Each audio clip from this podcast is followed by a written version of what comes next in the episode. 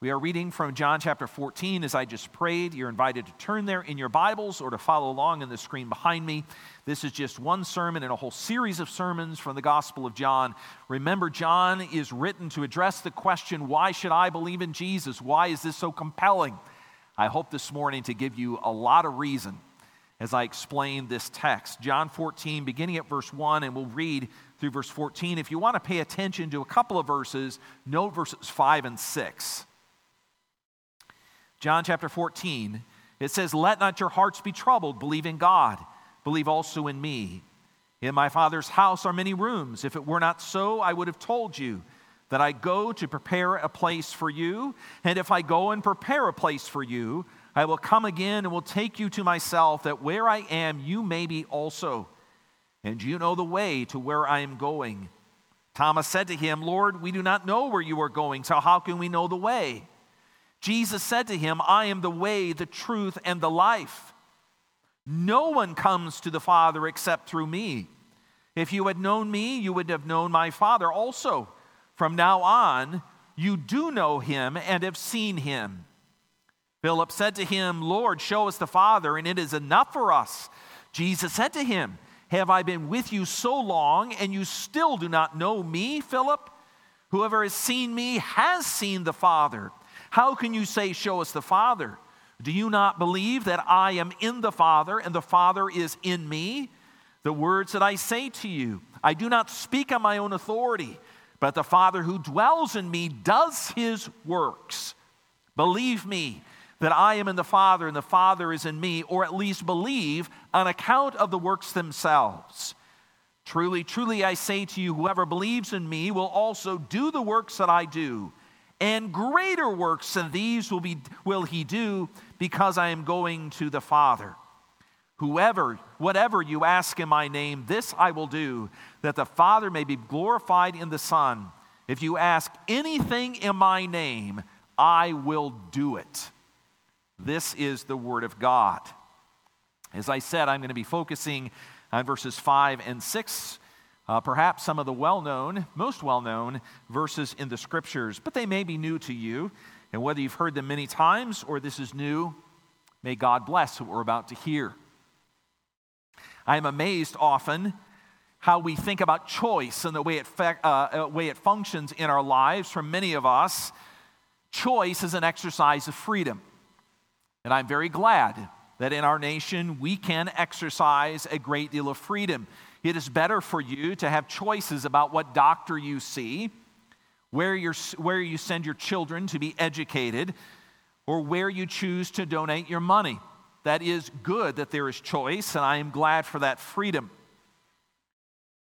But in order for that freedom to be exercised profitably, there needs to be the limitation of reality. If there is not that limitation, that freedom actually becomes a burden that we eventually cannot bear. Now, that's a grand statement, I understand, so I want to explain to you what I mean in a couple of examples. Let us think, for example, dream with me just a moment. Imagine that I believed I should order a brand new 2024 Z06 Corvette. How many of you wouldn't enjoy that as well? So I went down to the dealership and I placed my order. My choice. I decided to do it. In fact, I'm going to go so far as to say I did not even talk to my wife about it. It was that much of my choice. I got to decide. Now, you might imagine how that would turn out long term. At some point, reality would kick in. Maybe it's going to be another 25 years where I try to retire, and it turns out all these payments on my new Corvette are keeping me from being able to retire. Or maybe it's more immediate. My choice without a dose of reality kicks in when I try to sit in my 2020 Corvette, and it turns out it doesn't fit very well for someone who's six foot four. Or let's imagine a more serious example that's gender identity. It may seem as though the freedom to choose what gender I am should be freeing. I can choose all kinds of things in life, including my identity. But in reality, many who have attempted to bring about this fundamental change in their reality later on realize that freedom without understanding reality leads to being captured by a prison of our own making. That is true not only of this question, it's true of many questions that we face, including how we spend our money and the things that we choose to make important to us.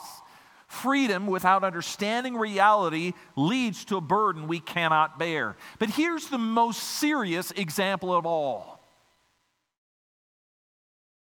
How do we think about Jesus?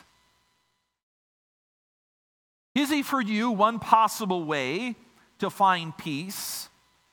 He's an assistant to you to help you become more of who you really are? Is he a way to satisfy the expectations of others? They expect you to be a Christian, so you might as well. Is it possible that your following of Jesus Christ actually becomes a choice you make that turns into a burden you will later discover you cannot bear? Is that possible?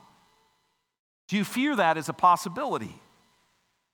Or does it become apparent when we are reading through the Gospel, especially the Gospel of John, that as we read who Jesus is, we come to see that Jesus is actually a provision given to us by God. That Jesus is not simply one choice we make among others, but Jesus is actually the reality that helps us understand our freedom. It is not so much a choice we make as much as a recognition of the obvious. In the same way that I would have said about 45 minutes ago, you'd be a fool to deny the presence of the sun in our world. Now, the example I was going to use doesn't work because the sun has disappeared. Is it possible that Jesus Christ is presented to us in the Gospels not as a choice, but as an obvious example of the reality as it actually is? I obviously believe, as John is writing to us, that that is the case. And I want to show you that this morning from verses 5 and 6 of John chapter 14. In order to understand this question of whether Jesus is in fact this reality, we have to understand a little bit of why Jesus says these things in verses 5 and 6. And that takes us back to where we have been in the Gospel of John. I'm not going to spend a lot of time on this, but it is really important for you to understand where the disciples are as they're engaging this question about where Jesus is going. Jesus has told them in the last chapter that he is leaving them. And that brings a lot of uncertainty into the lives of the disciples. Jesus is leaving. How is that possible? One of the reasons that concerns them is because they had their own expectations about who Jesus would be and what he would do for them. I happen to be reading this morning in my morning devotions from the book of Numbers. And there's a point in Numbers where Moses says to the people of Israel, when you enter into the promised land, get rid of all of those who are there. Everybody has to be driven out, not only them, but their places of worship. There can be no remnant of those who lived in the land, the promised land, before you arrived.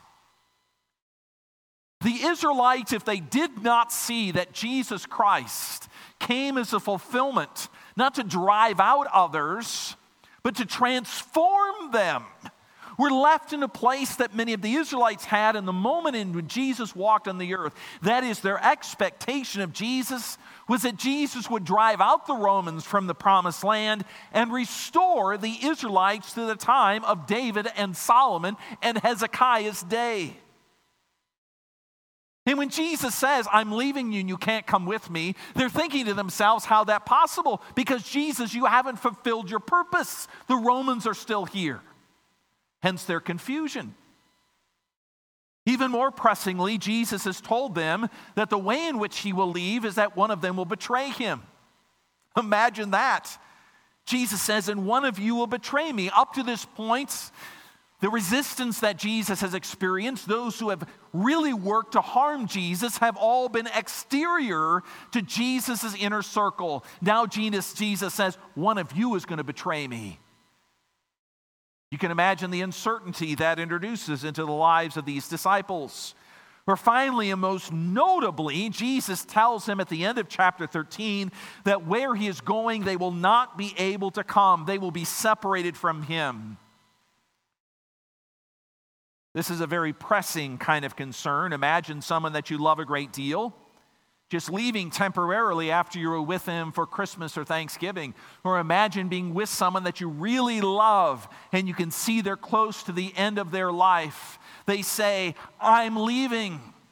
You feel that hurt very deeply. For these disciples, it's not just that Jesus is leaving, it is that Jesus is their Messiah who is leaving. They have put their hope in Jesus. They want to continue to be with him. And Jesus says, I'm leaving, and where I'm going, you cannot come. Hence the question that is formed there in verse 5. Thomas says, not only for himself, but also for all of the disciples, We do not know where you are going, so how can we know the way? Let me just help you understand that question. It's a question about how the disciples were supposed to respond. In the middle of all this uncertainty, their disappointment perhaps in what Jesus was saying, they're asking the question, and what are we supposed to do? What are we supposed to do in response? It is a sort of question that not only resonates in the inner circle of Jesus' disciples, it is the kind of question that is most basic to the human life. How are we supposed to respond to a Jesus who is like this? How do we respond? That leads us to Jesus, a singular answer in verse 6, where Jesus says, I am the way, the truth, and the life. No one comes to the Father except through me. It bears your attention. In fact, I was tempted to say, and now I'm actually going to say it, I guess. When you're reading through the Gospel of John, I've really encouraged you to read through this Gospel, not just to know information about the Gospel of John, but to know Jesus. If you want to know where all this is leading, you can see we're leading eventually to the cross and then to the resurrection. But if you want to know the moment at which the claims of Jesus that are all being presented in the Gospel of John, John is telling us over and over believe in Jesus. Here are the reasons why. There's no one like Jesus. Why would you follow anyone else? If you're wondering at what point John finally says, in the words of Jesus, and this who is who Jesus is, this seems to me to be the moment where Jesus says, I am the way, the truth, and the life. You may have been wondering who I am. Let me tell you, this is who I am. This is my identity. And immediately what follows is this oh, so this is why I'm supposed to believe in you. This is why it's compelling. Here is the force of the argument of the Gospel of John. I hope I'm not overstating that. I don't believe I am. So let me explain to you what Jesus means when he says, I am the way, the truth, and the life. The key thing, at least one key thing to note about each one of these descriptions of Jesus is that they are given the definite article. They're given the definite article. In many ways, a sermon is built upon that reality. You know the difference between an indefinite and a definite article. Indefinite, there can be many of these. Jesus' argument is that I am the way, the truth, the life. There is no other. He emphasizes that in the phrase that follows. Jesus is not providing an option, he is providing the answer. What is that answer? He first says he is the way. If you would have listened to Jesus when he first spoke, you would have heard him talk about himself in the way, and you would have thought a highway. You got here on Fulton this morning, that's the way you got here. Maybe at some point you had to take a different road, Honey Creek, or maybe a conservation. Maybe to take some other way. But Jesus says to his disciples, I am the way. What does that mean about him? In Luke chapter 20, verse 21, we read, And they asked Jesus, saying, Teacher, we know that you say and teach rightly and it is true when we think about Jesus as the way, part of the way, part of the means by which we understand Jesus is that Jesus reveals to us the will of God. You might think of all the things that Jesus taught in the Gospel of John and in the other Gospels. You can think of the Golden Rule or perhaps a Sermon on the Mount. Jesus definitely teaches us about the ways, that is, the paths of God. Additionally, the Bible says, in the Gospels emphasize that Jesus guides us along that way. Luke chapter 1, verse 79, it says, Jesus came to give light to those who sit in darkness and the shadow of death, to guide our feet into the way of peace. Jesus shows us the way to go, He guides us into that way. And it is even true that Jesus dedicated for us a new and living way. That is, He opened a way to us by, uh, uh, opened a way for us to the Father. Hebrews 10, verses 19 and 20 say, Therefore, brethren, having boldness to enter the holiest by the blood of Jesus, by a new and living way which he consecrated for us through the veil that is his flesh. Now, the reason I note those three descriptions of Jesus and what it would mean for him to be the way, he gives us truth. He guides us along that way of truth. He opens a way of truth to the Father. He gives us access. All of that may seem sort of blurry in your mind. You may think, well, what does that actually mean? It sounds like you're reading Bible verses, but how does that explain Jesus as the way? In this verse, Jesus is not describing simply something that he does. What you should hear in this verse is all of those things that Jesus does are built upon who Jesus is. He is the way. Or to put it in this fashion,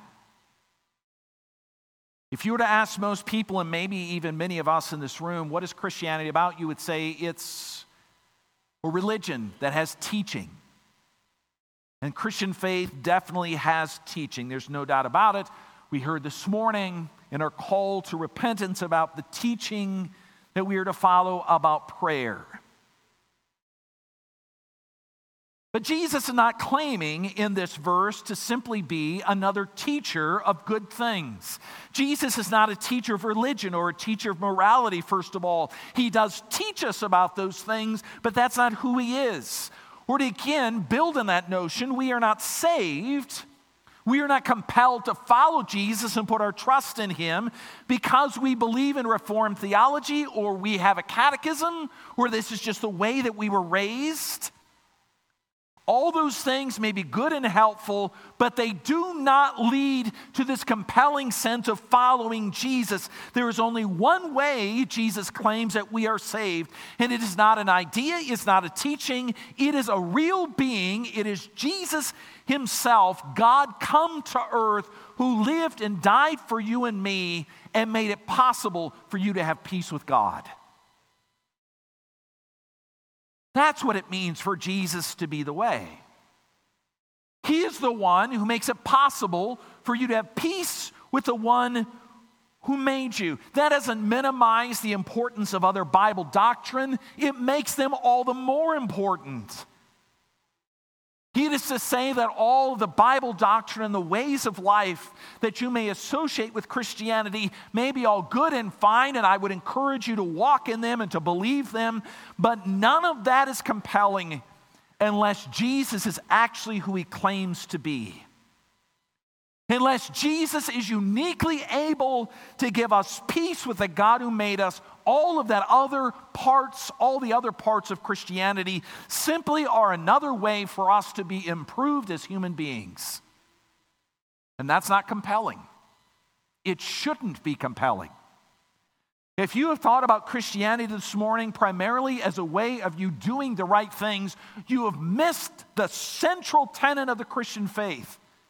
It is not about you, first of all, doing the right thing. It is about the one who opened a way to you have peace with your God. Do you hear that? That's entirely different. It's not even the same religion. The difference between doing the right thing and trusting in the way in the one who did the right thing and opened a way to you with the Father is a difference between self directed worship and then worship that actually honors Jesus Christ. Now, let me pause there for just a moment. I've been so passionate about that, I'm starting to lose my voice. I feel like there's very little I could ever tell you that's more important than that. And let me contrast for just a moment the difference between what I've just said and the way that many of us might think about Christianity and other options in our world. Many of us are searching for a purpose. We're thinking, what is the point of all this? How do I find why I'm really here? That is not just a question when you are growing up into adulthood. It is a legitimate question, it really is. Maybe the form it takes is what kind of job should I have? Should I get married? All those kinds of questions are legitimate questions. We should try to answer them. But do you realize what Jesus is telling you in this verse? This phrase, I am the way, is meant to give you a purpose that governs the rest of life. It is the great thing after which everything else falls in order.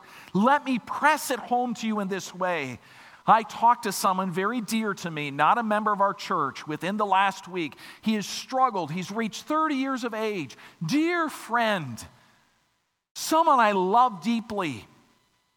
He has thought at various points in his life if I only could find a wife I would finally find exactly what I need in life and everything else will be fine. Guess what? Those of you who are married, do you dare do it? Raise your hand if your marriage partner is everything you hoped he or she would be and you finally found fulfillment. Of course, you're not going to raise your hand. As wonderful as that partner is, that partner has all these weaknesses. Marriage is an awesome gift. I love my wife. She is incredible. Beside Jesus, the greatest gift the Lord has ever given me. But she has failures.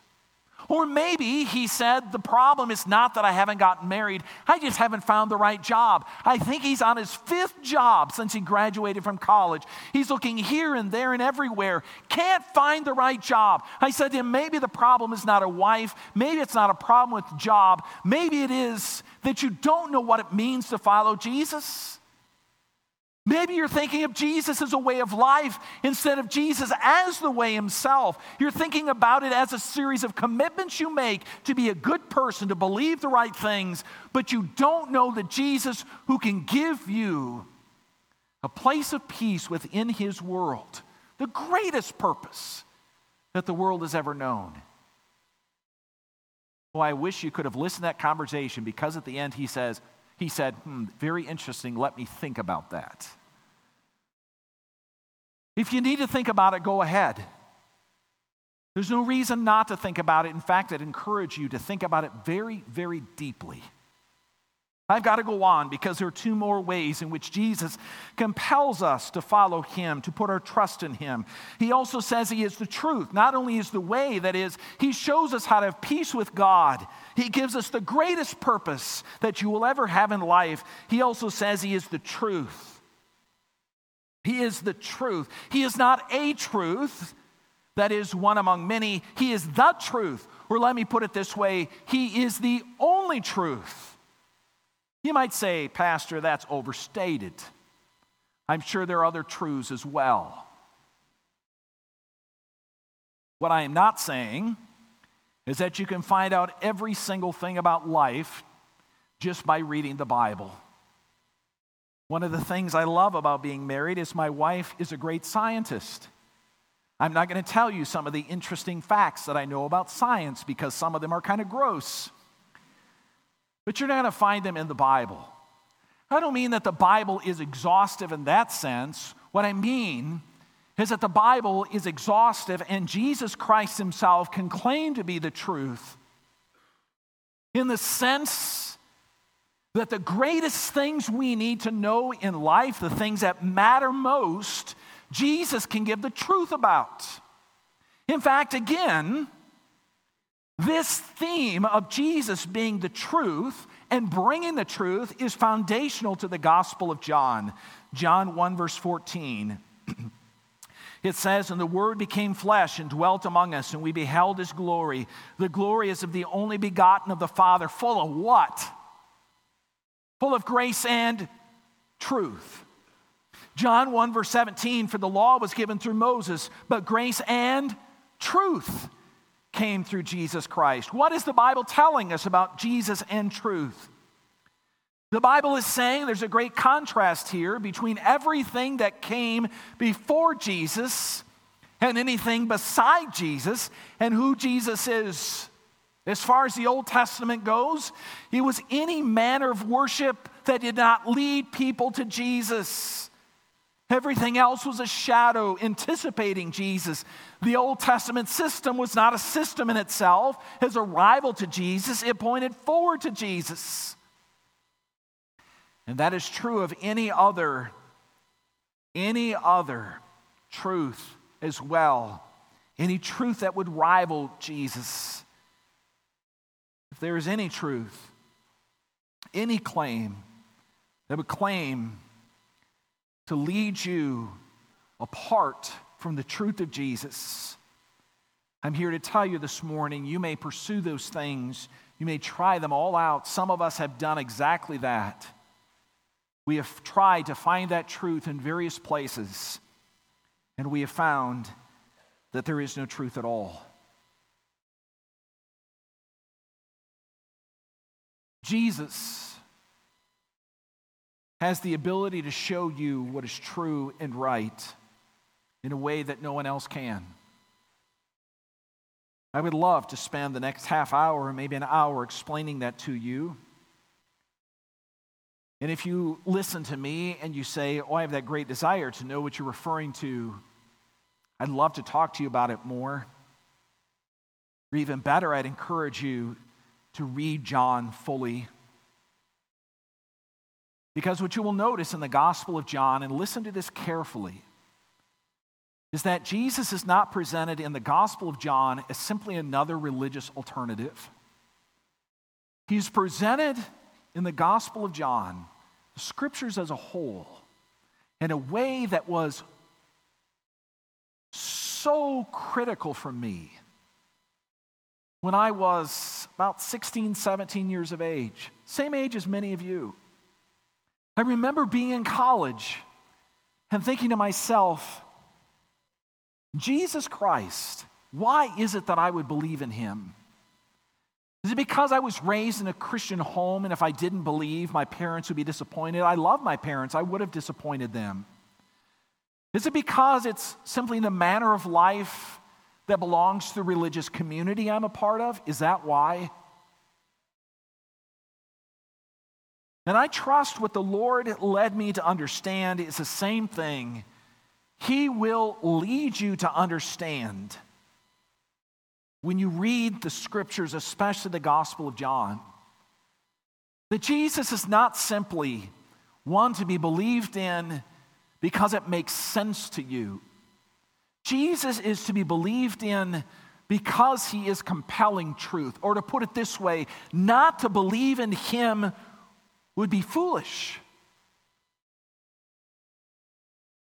It is to simply recognize, as I said at the beginning of this sermon, something that is obviously true. Now, if you believe I've overstated that, you're welcome to challenge me in your own mind, but do not do so apart from actually reading who Jesus is. In fact, I'm going to raise the stakes even a little further for you. If you're someone who's filled with that doubt, can Jesus actually be true? How about all these other things? Are they not true? There are billions of people in the world who do not believe that Jesus is true. Are they all wrong? Shouldn't we at least be open to the fact that this works for us, but there are others who believe in other things and it works well for them? Why does Jesus claim he is the truth? What I'm going to challenge you with this morning is not to simply remain with a lazy question. If you honestly ask yourself, is Jesus' claim to be the truth? That is, to be able alone to provide us with what we need to know our God eternally. If you wonder if that's true, do not simply wonder. Again, I would ask you to read, to study, to really understand, to talk with others about whether this claim that Jesus makes is a truly valid claim. What Jesus is claiming, and I want to say this as strongly as possible, Jesus is claiming that He alone is the one in whom you will find ultimate truth. In a world that is confused, you're not even sure if what you're watching or hearing is true. Jesus claims that truth in a way that no one else really can. And again, I'd encourage you don't take my word for it. Find if that's true. Finally, Jesus calls himself the way, the truth, and the life. This is also a reoccurring theme in the Gospel of John. In John chapter 1, verses 1 through 4, it says, In the beginning was the Word, and the Word was with God, and the Word was God. He was in the beginning with God. All things were made through him, and without him nothing was made that was made. In him was life, and that life was the light of men. Again, the Gospel of John in that verse, and here as well, brings before us a great contrast, a contrast of ultimate proportions of all the things that you can find life in, that you can find joy in. Jesus is claiming to be life in that way that is exclusive. That unless you know Him and you have life in Him, you will be searching in all the wrong places for something only He can provide. Think of the ways that you might search, of all the things you might purchase in this life, some of which may claim to make your life rich and full. Imagine my wife and I going to Florida and being sold on the notion if you only had more sun and you had a little time to yourself, everything will seem right again. How many of you have been to Florida and back and discovered when you came back, life is still here? Or imagine purchasing something else. Something as simple as a brand new Corvette. Expecting that will do it for you. I haven't ever bought a brand new Corvette, but I bought other things that I assumed would do the same. Or maybe you pinned your hope on that relationship or just the right job or whatever it is. We expect that to be life giving. You might even go to extreme measures to try and acquire and preserve that thing because you believe unless you have it, you can't really have life. Jesus is making that sort of claim to give you life, spiritual life, a life of peace and fellowship with your Creator that no one else can give. He makes that point to Nicodemus early in this gospel, where he says to him, You have to be born twice. Physically, you're born, but spiritually, you need to be reborn again so that you are living in peace and fellowship with your God. Unless you are born a second time, you're never going to find it. Where have you been looking for that life, friend? I have seen people and I know people who have been in the most difficult circumstances imaginable and yet have that life because they're not looking for it all around them. They found it in Jesus. That is not to wish away the problems you're facing. The problems you're facing are real. That relationship is really hard. The fact that money is short is really true.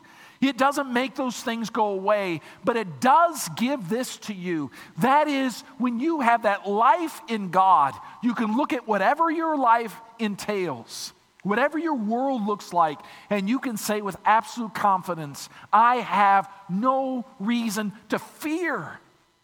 Because this God who owns all of this and the God who's in control of all this is not against me what he is. He is for me in Jesus Christ. He is my God. Now, my friend, if you look for that in any other place, You will be missing the one who's capable of providing you this new, new birth. Only Jesus is able to do this. Only Jesus claims to do this. This Jesus can give you this life here and for eternity. I'm reminded as I close this morning a conversation between Jesus and, his, Jesus and his disciples that occurred earlier in this book. There was in a time when Jesus taught that life is only found through his life and death. And he told the crowds that so explicitly that unless they participated in his life and death, unless they were joined to him as though they were eating him and tasting him, not that they literally were, but they were so joined in that way, unless they were found in him they could not be saved. And then we read that many turned away. They could not bear to answer that question in the way Jesus was compelling them to. It was too hard, it was too difficult. Then Jesus said to the twelve, Do you also want to go away? But Simon Peter answered, Lord, to whom shall we go? You alone have the words of eternal life. And also, we have come to believe and to know that you are the Christ, the Son of the living God. Jesus is the way, the truth, and the life. Apart from Him, there is no way to the Father.